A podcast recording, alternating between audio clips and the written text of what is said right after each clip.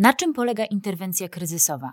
W jakiej sytuacji warto skorzystać z interwencji kryzysowej? Kto może z niej skorzystać? Czym różni się od psychoterapii i innych form pomocy psychologicznej? Czy interwencja kryzysowa może odbywać się online? Kto może przeprowadzić taką interwencję kryzysową? Na te i wiele innych pytań odpowie pani profesor Elżbieta Zdankiewicz-Ścigała, psycholożka, psychotraumatolożka, specjalizująca się w interwencji kryzysowej i psychotraumatologii. Prowadzi badania nad psychicznymi konsekwencjami traumy oraz nad wpływem traum na rozwój stresu pourazowego i innych zaburzeń związanych z konsekwencjami traum złożonych. Interesują ją także fizjologiczne zmiany zachodzące w mózgu na skutek traumy. Analizuje rolę aleksytymii i dysocjacji w podtrzymywaniu oraz utrwalaniu zaburzeń posttraumatycznych. Ja nazywam się Joanna Gutral, jestem psycholożką i psychoterapeutką poznawczo-behawioralną i zapraszam Państwa serdecznie na odcinek podcastu z cyklu ABC Psychoterapii Strefy Psyche Uniwersytetu SWPS. Słuchasz podcastu z cyklu ABC Psychoterapii, realizowanego w ramach Strefy Psyche Uniwersytetu SWPS. Więcej merytorycznej wiedzy psychologicznej znajdziesz na psycheswps.pl oraz w kanałach naszego projektu na YouTube i Spotify. Zapraszamy! Dzień dobry pani profesor. Bardzo miło mi panią gościć. Po raz pierwszy w cyklu ABC Psychoterapii, ale nie po raz pierwszy w podcastach i wcześniej webinarach Strefy Psyche. A dzisiaj spotykamy się wokół takiego tematu, w którym myślę sobie, że nie mogliśmy tutaj jako Strefa Psyche zaprosić lepszej ekspertki. Będziemy rozmawiać o interwencji kryzysowej. No więc chciałabym na początek, wiem, pytanie rzeka, ale lecimy. Czym jest interwencja kryzysowa, pani profesor? Pytanie rzeka, ale dosyć takie konkretne, z tego względu, że słowo interwencja mówi nam o tym, że jest to działanie, które ma charakter szybki, krótkoterminowy i pojawia się w określonego typu sytuacjach. No i teraz mamy ten drugi człon, kryzysowa, czyli konkretnie pojawia się wtedy, kiedy mamy do czynienia z osobą bądź osobami, które znalazły się po pierwsze w sytuacji trudnej, po drugie w tej sytuacji trudnej starały się radzić sobie najlepiej jak potrafią, ale okazało się, że ich sposoby czy strategie radzenia sobie w tej konkretnej sytuacji okazały się niewystarczające, bądź wręcz miały poczucie, że nie mają w ogóle zasobów i takich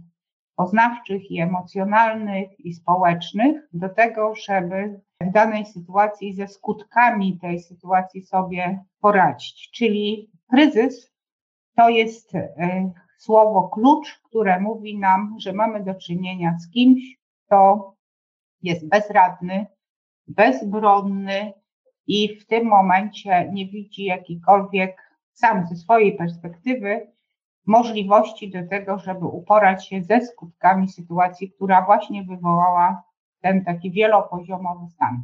No dobra, bo często w takim życiu codziennym mówimy, ale mam kryzys teraz, tak? Mówimy o pracy, o relacji, o jakichś też relacjach romantycznych czy przyjacielskich. To o jakich sytuacjach mówimy, kiedy myślimy o skorzystaniu z interwencji kryzysowej? Kto się kwalifikuje do takiego rodzaju interwencji? Po taką interwencję warto sięgać i korzystać z pomocy interwenta kryzysowego w momencie, kiedy mamy subiektywne poczucie bezsilności, bezradności i braku jakichkolwiek elementarnych, osobistych kompetencji do tego, żeby poradzić sobie w tej sytuacji. Czyli to, co jest kluczowe, to to, że taka osoba sama czuje na wszystkich możliwych poziomach, że jest bezsilna i bezradna w tej sytuacji. Zatem powiedzenie mam kryzys w związku oznacza, że znalazłam się w sytuacji trudnej. Jest to sytuacja, która rozkręca się emocjonalnie, poznawczo i motywacyjnie i pojawia się w mojej głowie myśl, chyba sobie nie poradzę, jest mi ciężko, nie wiem co mam zrobić, czyli to słówko kryzys w związku to już jest sygnał, że mamy określonego typu załamanie funkcjonowania i myślenia o sobie w tym związku.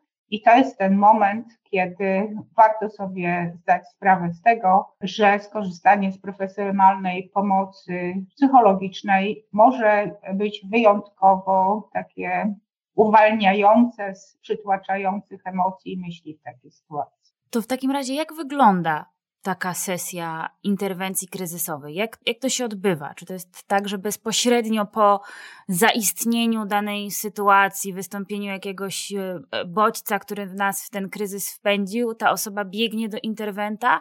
Czy tam jest jakaś przerwa, jakiś czas, w którym my możemy się zdecydować, dobra, to jest ten moment, kiedy tego potrzebuję? Zanim zdamy sobie sprawę z tego, że jesteśmy w sytuacji, która właśnie jest sytuacją subiektywnie bez wyjścia i taka, która jest takim właśnie emocjonalnym i poznawczym patem, to trzeba mieć świadomość tego, że mija tu dużo czasu, bo osoby, które rozkręcają sobie właśnie te stany bezradnościowe, to są osoby, które też mają tendencję do określonego typu zniekształceń poznawczych, czyli przejdzie, nic się takiego nie dzieje, już tyle razy z tego wychodziłam, czyli to jest jedna rzecz. Druga rzecz, mają tendencję do stosowania strategii unikania, czyli albo będzie to jakby realne unikanie, skonfrontowania się z trudnością w sytuacji, w której się znaleźliśmy, ale może być to też unikanie, które przyjmuje postać taką zastępczych aktywności, czyli na przykład rzucamy się w wir aktywności w takiej, gdzie mamy przestrzeń. Tylko że jak sama nazwa wskazuje, stosowanie określonego typu zniekształceń w myśleniu o danej sytuacji i tej strategii bardzo takiej dezadaptacyjnej unikania właściwie pogłębia jeszcze stan kryzysu, czyli te stany trudnych emocji, stany bezradności, stany właśnie takiego braku motywacji i w efekcie przychodzi właśnie taki moment, kiedy ktoś życzliwy, bo z reguły to tak się dzieje, mówi, chyba masz problem, warto by było skorzystać z pomocy interwenta bądź konsultacji psychologicznej. Ja myślę, że tu docieramy do bardzo ważnego momentu, bo większość z nas ma zakorzenione to gdzieś w głowie, że no jeżeli już się zdecydujemy, a to by była dobra myśl w ogóle i komuś ona przyjdzie do głowy, to pierwszą myślą jest psycholog. Myślę, że gdzieś tutaj się dopiero wyłania w takiej społecznej świadomości, że psycholog i psychoterapeuta to nie jest to samo i myślę sobie, że interwent kryzysowy teraz to brzmi jak jeszcze jakaś inna osoba. Jak to jest z tymi kompetencjami? Kto jest interwentem kryzysowym? Czy jak ja trafię do psychologa, to on mnie odeśle do interwenta? Jak to powinno funkcjonować? Interwencja kryzysowa to są działania, które są skoncentrowane na określony problem, czyli w tym momencie interwent kryzysowy, który może być psychologiem, interwent kryzysowy, który może być psychoterapeutą i interwent kryzysowy, który może być psychotraumatologiem. Czyli mamy ileś jakby kategorii osób, które uprawiają zawody związane z pomaganiem osobom znajdującym się w sytuacjach trudnych, mogą wykonywać zawód interwenta kryzysowego. I co więcej, interwent kryzysowy to jest osoba, która nie musi mieć wykształcenia psychologicznego. Czyli to jest osoba, która przechodzi określony cykl kształcenia w obszarze interwencji kryzysowej. Na Uniwersytecie SWPS od wielu lat prowadzone są studia podyplomowe z psychologii kryzysu i interwencji kryzysowej i na tych studiach kształcimy osoby, które są profesjonalnie przygotowane do pracy jako interwencji kryzysowej. No to jest pierwsza część, a teraz druga część Pani pytania dotyczące tego, do kogo mam iść po to, żeby uzyskać profesjonalną pomoc, jeżeli chodzi właśnie o interwencję kryzysową.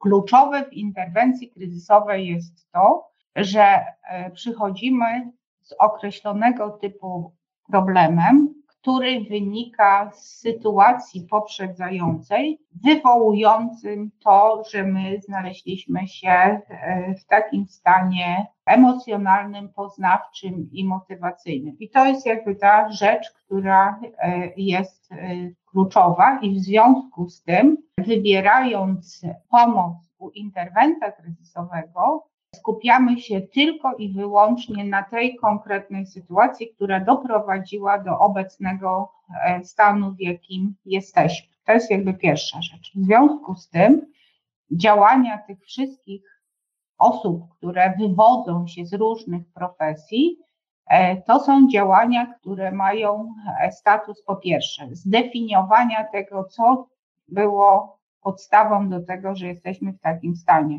I to jest kluczowe, ponieważ tu my wiemy, co doprowadziło do takiej sytuacji. A zatem niepotrzebny tutaj jest drobiazgowo analizujący naszą sytuację w tu i teraz psychoterapeuta, z tego względu, że w przypadku psychoterapii mamy do czynienia z tak zwanym podejściem patogenetycznym, czyli takim, gdzie ja przychodzę i właśnie mam określonego typu objawy, i zadanie moje i pacjenta polega na tym, żebyśmy zrozumieli, jakie mechanizmy, które leżą u podłoża mojego funkcjonowania, obecne są w teraźniejszości, jak wygląda jakby moja historia przeszłych doświadczeń, która doprowadziła do mojego obecnego stanu. Czyli tu w psychoterapii jesteśmy w modelu patogenetycznym, czyli szukamy czynników odpowiedzialnych za mój stan. Natomiast kluczowe w interwencji kryzysowej jest to, że pracujemy w modelu salutogenetycznym, czyli model kompletnie różny i model, w którym skupiamy się na znalezieniu bardzo szybko zasobów i to zasobów, które ma nasz klient, który jest w kryzysie, a on takich zasobów ma prawo nie widzieć w sobie. Skupiamy się na tym, żeby znaleźć określonego typu zasoby w sytuacji, w której funkcjonuje nasz klient i w przypadku tego podejścia salutogenetycznego, czyli zasobowego, zadanie nasze polega na tym, żeby w bardzo krótkim czasie, to jest mniej więcej 2,5 miesiąca, czyli 12-14 spotkań, doprowadzić do takiej sytuacji, aby nasz klient obniżył znacznie objawy właśnie kryzysu i to w sferze emocjonalnej, poznawczej, motywacyjnej i behawioralnej, a następnie razem z nim dokonać takiej reinterpretacji sytuacji, w której się znajduje, aby rzeczywiście nastąpił ten proces przywracania stanu równowagi psychicznej po jakby i w trakcie wykonywania pracy przez interwenta kryzysowego.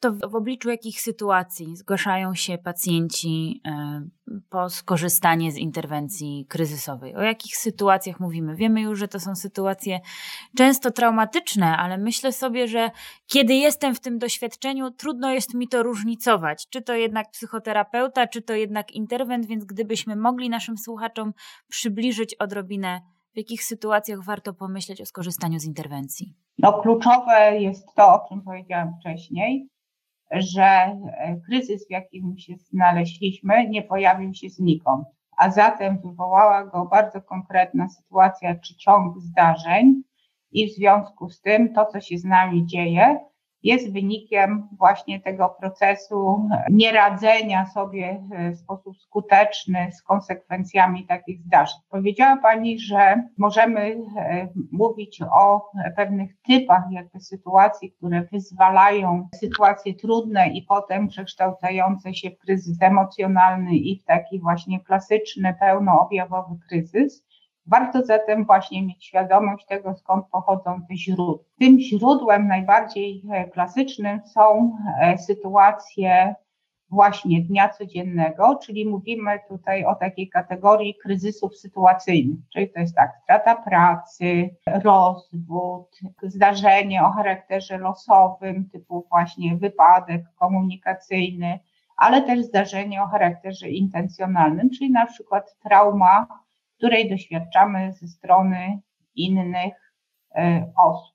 A zatem te jakby klasyczne sytuacje dziejące się w naszym codziennym życiu, one mają status kryzysów sytuacyjnych, czyli takich, które są właśnie wywoływane przez różnego typu sytuacje trudne, pojawiające się na naszej drodze. Dosyć często też są to sytuacje, które określamy jako kryzysy rozwojowe, czyli w danym momencie naszego życia ma prawo i wręcz obowiązek pojawić się określonego typu ciąg zdarzeń czy sytuacji, na przykład zmiana szkoły, wybór studiów, podjęcie decyzji o założeniu związku, a zatem to są takie jakby naturalne sytuacje dziejące się w rozwoju każdego z nas. Urodzenie dziecka i teraz urodzenie dziecka możemy potraktować jako kryzys rozwojowy, ale też może mieć status kryzysu sytuacyjnego. Ostatnia taka grupa, która może wywoływać kryzys, to są kryzysy egzystencjalne, czyli takie, które są związane z sensem życia, z bezsensem, z takim odwróceniem porządku wartościowania siebie i swojego życia. I teraz, czy warto mieć świadomość tego, że zależnie od tego, jakie źródło tego, co się z nami dzieje, to podejmujemy decyzję odnośnie tego, z pomocy kogo korzystać. Ze względu na to, że to są bardzo konkretne sytuacje, w związku z tym w pierwszym rzędzie korzystamy z pomocy interwenta kryzysowego, bo jak powiedziałam, jego działania mają status salutogenetyczny, czyli szukamy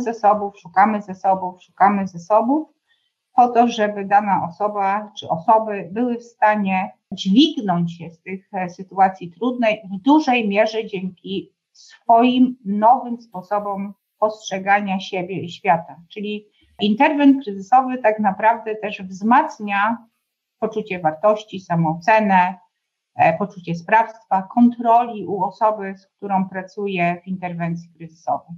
To w takim razie, czy z interwencji kryzysowej korzystają jedynie osoby dorosłe, czy również dzieci, młodzież? No, kryzysy rozwojowe, sytuacyjne i egzystencjalne, jakkolwiek to brzmi, również są udziałem takich podmiotów, jakim są dzieci. W związku z tym muszę powiedzieć, że ja szczególnie jestem wrażliwa właśnie na to, żeby skupiać się na dzieciach, które znajdują się w sytuacjach trudnych i w sytuacjach trudnych, które nie mają związku z ich sprawstwem, a mianowicie bardzo mocno przykładam wagę do sytuacji okołorozwodowych, czyli takich, gdzie z różnych powodów, no bo życie jakby ma swoje różne scenariusze, dorośli podejmują decyzję o rozstaniu i paradoks polega na tym, że są tak bardzo skupieni na sobie i na tym, co się z nimi dzieje, że gdzieś w tło schodzą dzieci. W związku z tym moje zadanie, nie tylko moje, tak, bo tak jakby uczę naszych studentów psychologii SWPS i słuchaczy studiów podyplomowych, między innymi polega na tym, żeby powiedzieć: patrzcie na dzieci, patrzcie, co się z nimi dzieje w różnego typu sytuacjach trudnych, takich, które są zapośredniczone przez dorosłych, ale też autonomicznych sytuacjach trudnych. No, praca i edukacja online, no to miejmy świadomość tego, że to jest pożywka dla różnego typu kryzysów, których doświadczają dzieciaki i młodzież. I też z mojej praktyki wynika, że coraz większa jest świadomość społeczna odnośnie korzystania właśnie z tej formy pomocy psychologicznej dla takiej, która jest dedykowana dzieciom. To osobiście bardzo mnie cieszy. To w takim razie dla tych, którzy jeszcze tej świadomości nie mają, na jakie symptomy, na jakie objawy powinni zwracać uwagę? Dzieci nie mają tej mocy, właściwości, żeby przyjść: mamo, jestem w kryzysie, proszę zaprowadź mnie do interwenta. To my dorośli musimy być wyczuleni na różnego rodzaju reakcje. To jakie reakcje powinny nas skłonić do tego, zwłaszcza tutaj w obliczu tej edukacji zdalnej, o której Pani wspomniała, która już trwa dość długo, na co powinniśmy być wyczuleni, co powinno zwracać naszą uwagę? Możemy powiedzieć o dwóch klasach objawów, które mogą występować u dzieci i one się układają w takie dosyć spójne wiązki. Pierwsza kategoria dotyczy, tak jak ja to mówię, znikających dzieci, czyli takich, gdzie wycofują się z funkcjonowania społecznego, bardzo dużo czasu spędzają na portalach internetowych bądź grając w różne gry, unikają społecznych interakcji takich domowych. Można powiedzieć, że psychologicznie są to dzieciaki, które zniknęły, są nieobecne.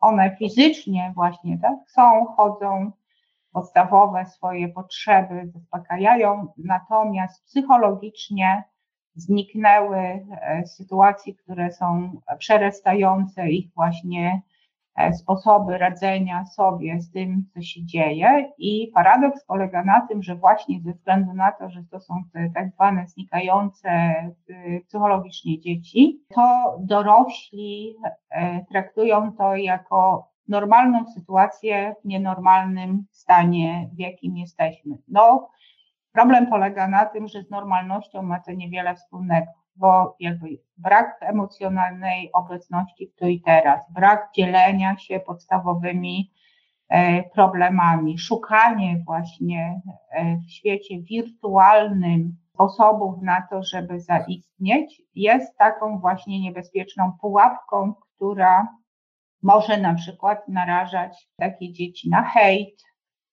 na to, że trafią do takiej właśnie grupy, która ma taki właśnie status, bym powiedziała, dysfunkcjonalności w sobie, a zatem wchodzimy jakby w coś takiego, co moglibyśmy powiedzieć, że staje się parasektą. No, wspomnę tutaj o tym klasycznym filmie Sala Samobójców i zapraszam rodziców do tego, żeby właśnie zobaczyli, co dzieje się z takimi znikającymi psychologicznie dziećmi i jak łatwo mogą wpaść w pułapkę psychomanipulacji i manipulacji, która może się skończyć tragicznie.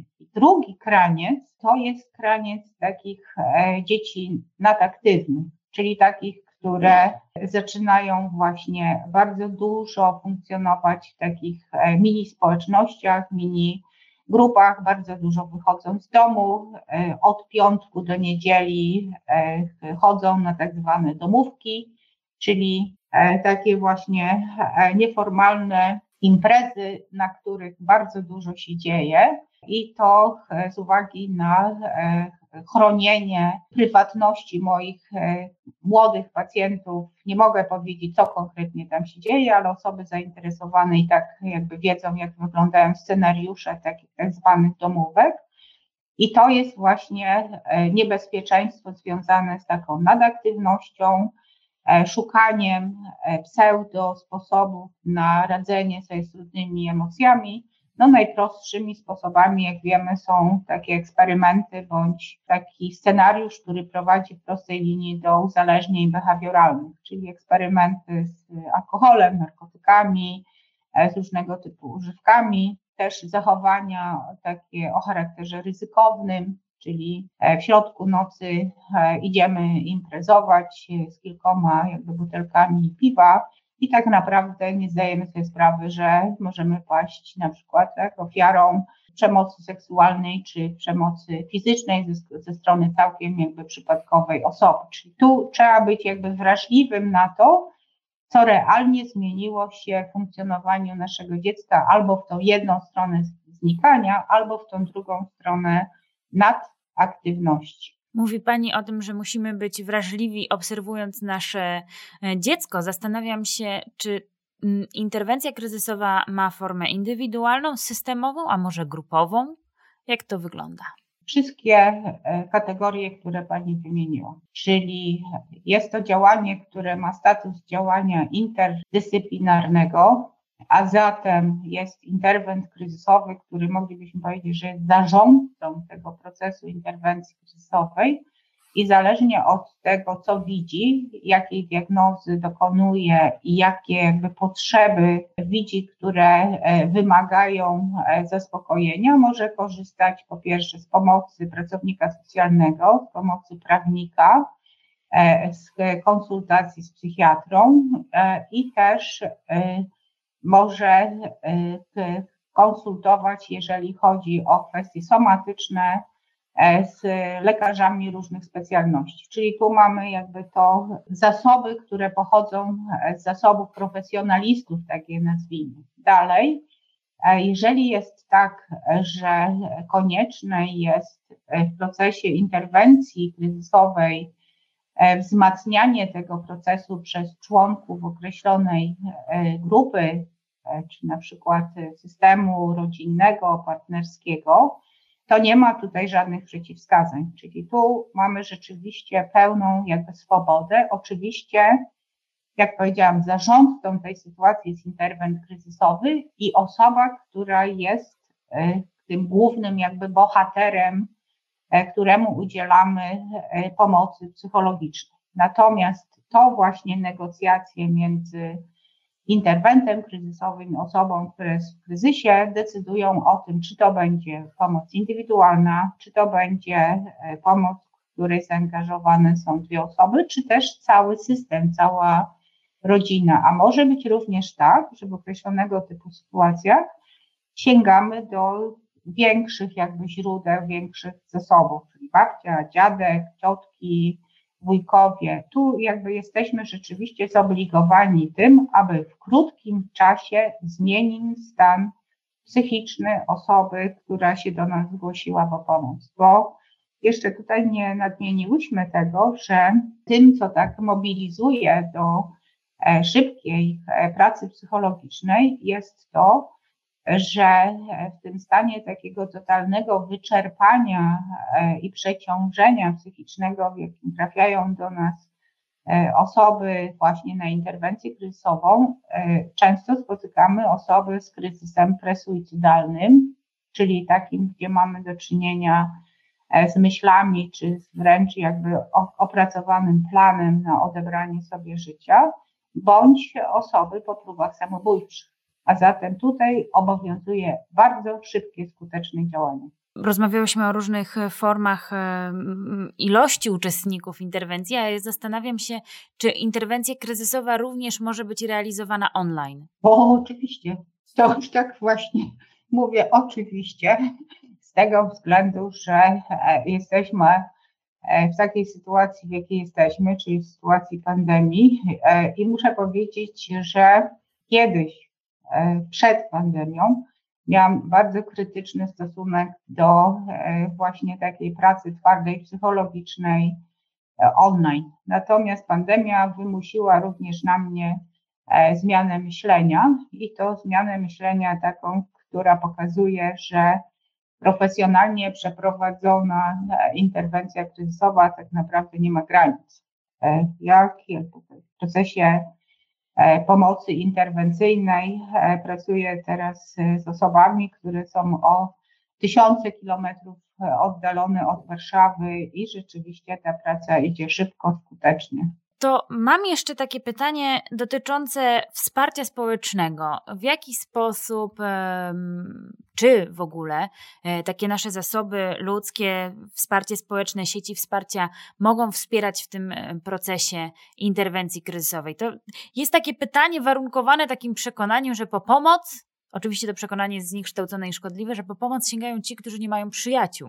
Czy nasi przyjaciele są w stanie zapewnić nam interwencję kryzysową, albo czy w czasie odbywania takiej interwencji kryzysowej ze specjalistą przyjaciele, sieć wsparcia pełni jakąś rolę, jeśli tak, to jaką?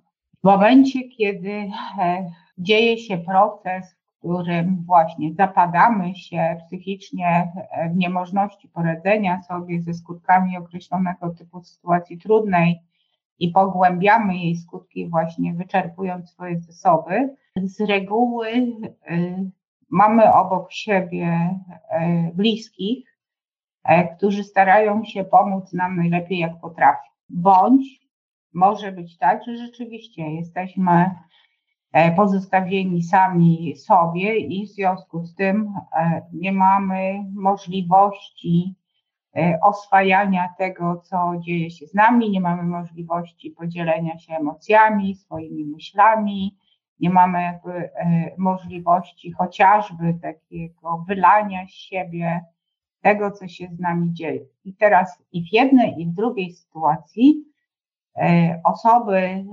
będące przy nas, z nami, albo obok nas, bądź przeciw nam, nie mają profesjonalnej wiedzy, nie mają profesjonalnych procedur, nie potrafią dokonać w sposób trafny diagnozy stanu psychicznego osoby, która jest w kryzysie.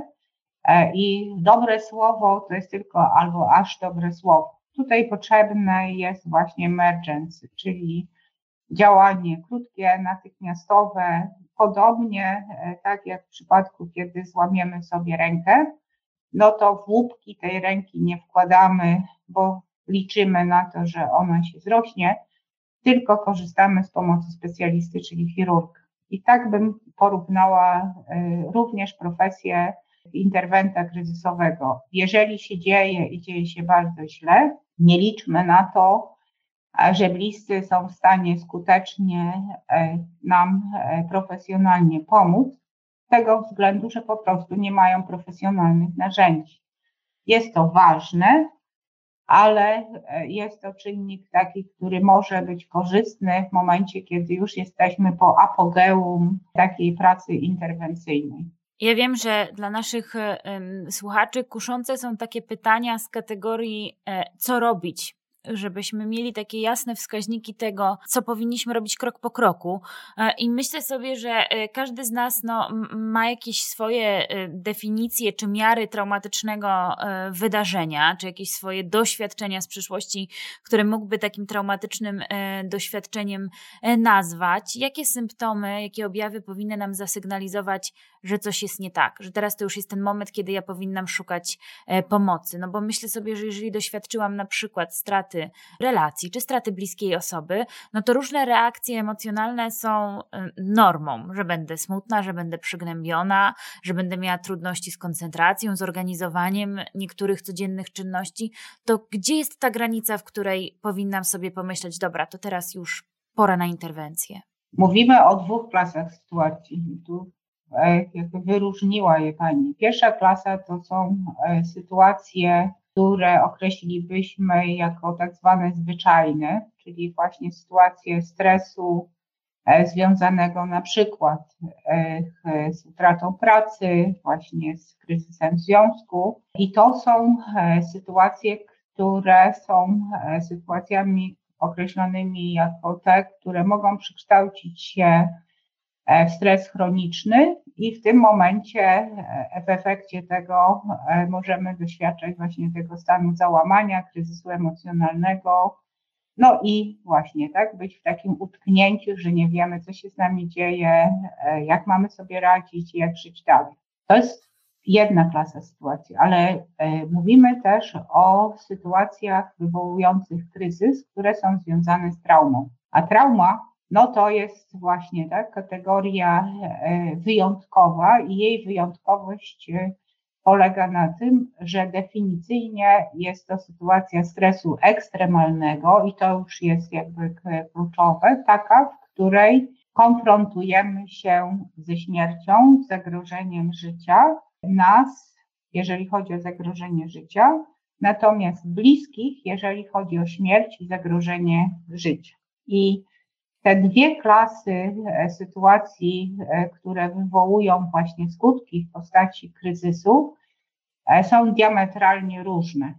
Różnica polega na tym, że w momencie, kiedy doświadczamy traumy jako gatunek, ludzie jesteśmy zaprogramowani na proces, w którym sytuacja walcz, uciekaj jest nieskuteczna. Z tego względu, że właśnie tak w tej sytuacji konfrontacji z zagrożeniem życia czy śmierci po prostu konfrontujemy się z ekstremalnością stresora i bardzo często u każdego z nas występują takie charakterystyczne psychologiczne objawy, takie jak derealizacja, pod tytułem "To nie dzieje się naprawdę", depersonalizacja, to mnie nie dotyczy i to nie jest jakby moja sytuacja. Konsekwencją tego są objawy unikania, takiej obcości, bycia obok tego, co się dzieje. Następnie bardzo silne zaburzenia koncentracji, bardzo silne zaburzenia snu, wręcz koszmary senne. Okresy takiego bardzo silnego wzburzenia, wzbudzenia, objawiające się drażliwością, złością, niekontrolowaniem emocji, bądź właśnie takie okresy zapadania się w sobie, nieobecności, bycia właśnie obok, które w prostej linii mogą prowadzić do załamania i depresji. Jeżeli takie objawy obserwujemy u siebie po doświadczeniu traumy, jest to sygnał, że rozwijają się u nas objawy zaburzenia po stresie traumatycznym i tu naprawdę powiem to twardo. Koniecznie należy zasięgnąć konsultacji i porady interwenta kryzysowego lub i psychotraumatologa, ponieważ jeżeli tak bardzo już rozwinęły się objawy w nas, całym szacunkiem, ale sami nie damy sobie z konsekwencjami tej traumy rady. Psychotraumatolodzy, interwenci kryzysowi są wyszkoleni, jeżeli chodzi o stosowanie szybkich, konkretnych procedur i rzeczywiście jest to proces, który jest rozpisany mniej więcej na 3 miesiące. Natomiast w momencie, kiedy mówimy o tych sytuacjach, jak ja to nazwałam, zwyczajnych, czyli takich, gdzie nie ma w tle właśnie traumy, to kluczowy jest z punktu widzenia szukania pomocy psychologicznej taki moment, kiedy jesteśmy zalani takimi ważnymi stanami emocjonalnymi: lęk, złość, irytacja i depresja. Czyli to są bardzo takie twarde wskaźniki, które mówią, że dzieje się z nami źle, czyli sami nie jesteśmy w stanie sobie dać rady i rozpoznajemy to po emocjach, jakie nam towarzyszą. Lęk, złość, wściekłość, frustracja i depresja. To jest sygnał, że należy szukać pomocy. Natomiast wiadomo, że z uwagi na różnice indywidualne, no bo każdy z nas ma jakby swoją fenomenologię funkcjonowania, do tego dochodzą jeszcze określonego typu przekonania, określonego typu zachowania, takie właśnie, z którymi staramy sobie poradzić sobie ze skutkami. Ale efekt finalny jest taki, że pomimo podejmowanych wysiłków nie udaje nam się skutecznie poradzić ze skutkami takiej sytuacji. I to już jest sygnał, że należy szukać pomocy profesjonalnej. Ostatni rok jest sytuacją nietypową. Nagrywamy to w kwietniu 2021, więc dla tych wszystkich, którzy usłyszą to w dalekiej przyszłości, rozmawiamy o tym roku pandemicznym. Co z Pani obserwacji z pracy, z klientami, z pacjentami wynika? Jak doświadczyliśmy tego roku? Jakie straty, jakie doświadczenia on w nas pozostawił? Jak każde doświadczenie, które pojawiło się nagle, które spowodowało rewolucję, jeżeli chodzi o funkcjonowanie w wymiarze społecznym, europejskim i światowym. Mamy świadomość tego, że jest to sytuacja, która zmieniła nas na zawsze i naprawdę tak jest. I co to oznacza w wymiarze zmieniła nas na zawsze? Po pierwsze, pokazała, że nie ma czegoś takiego, co jest pewne, bo z dnia na dzień możemy się znaleźć w sytuacji, w której możemy powiedzieć: wiem, że nic nie wiem. I to jest sytuacja, która u osób szczególnie takich z podatnością właśnie do przeżywania sytuacji nowych, jako takich, które są zagrażające, może doprowadzić do utrwalenia przekonań takich, które są przekonaniami na temat tego, że świat nie jest bezpieczny.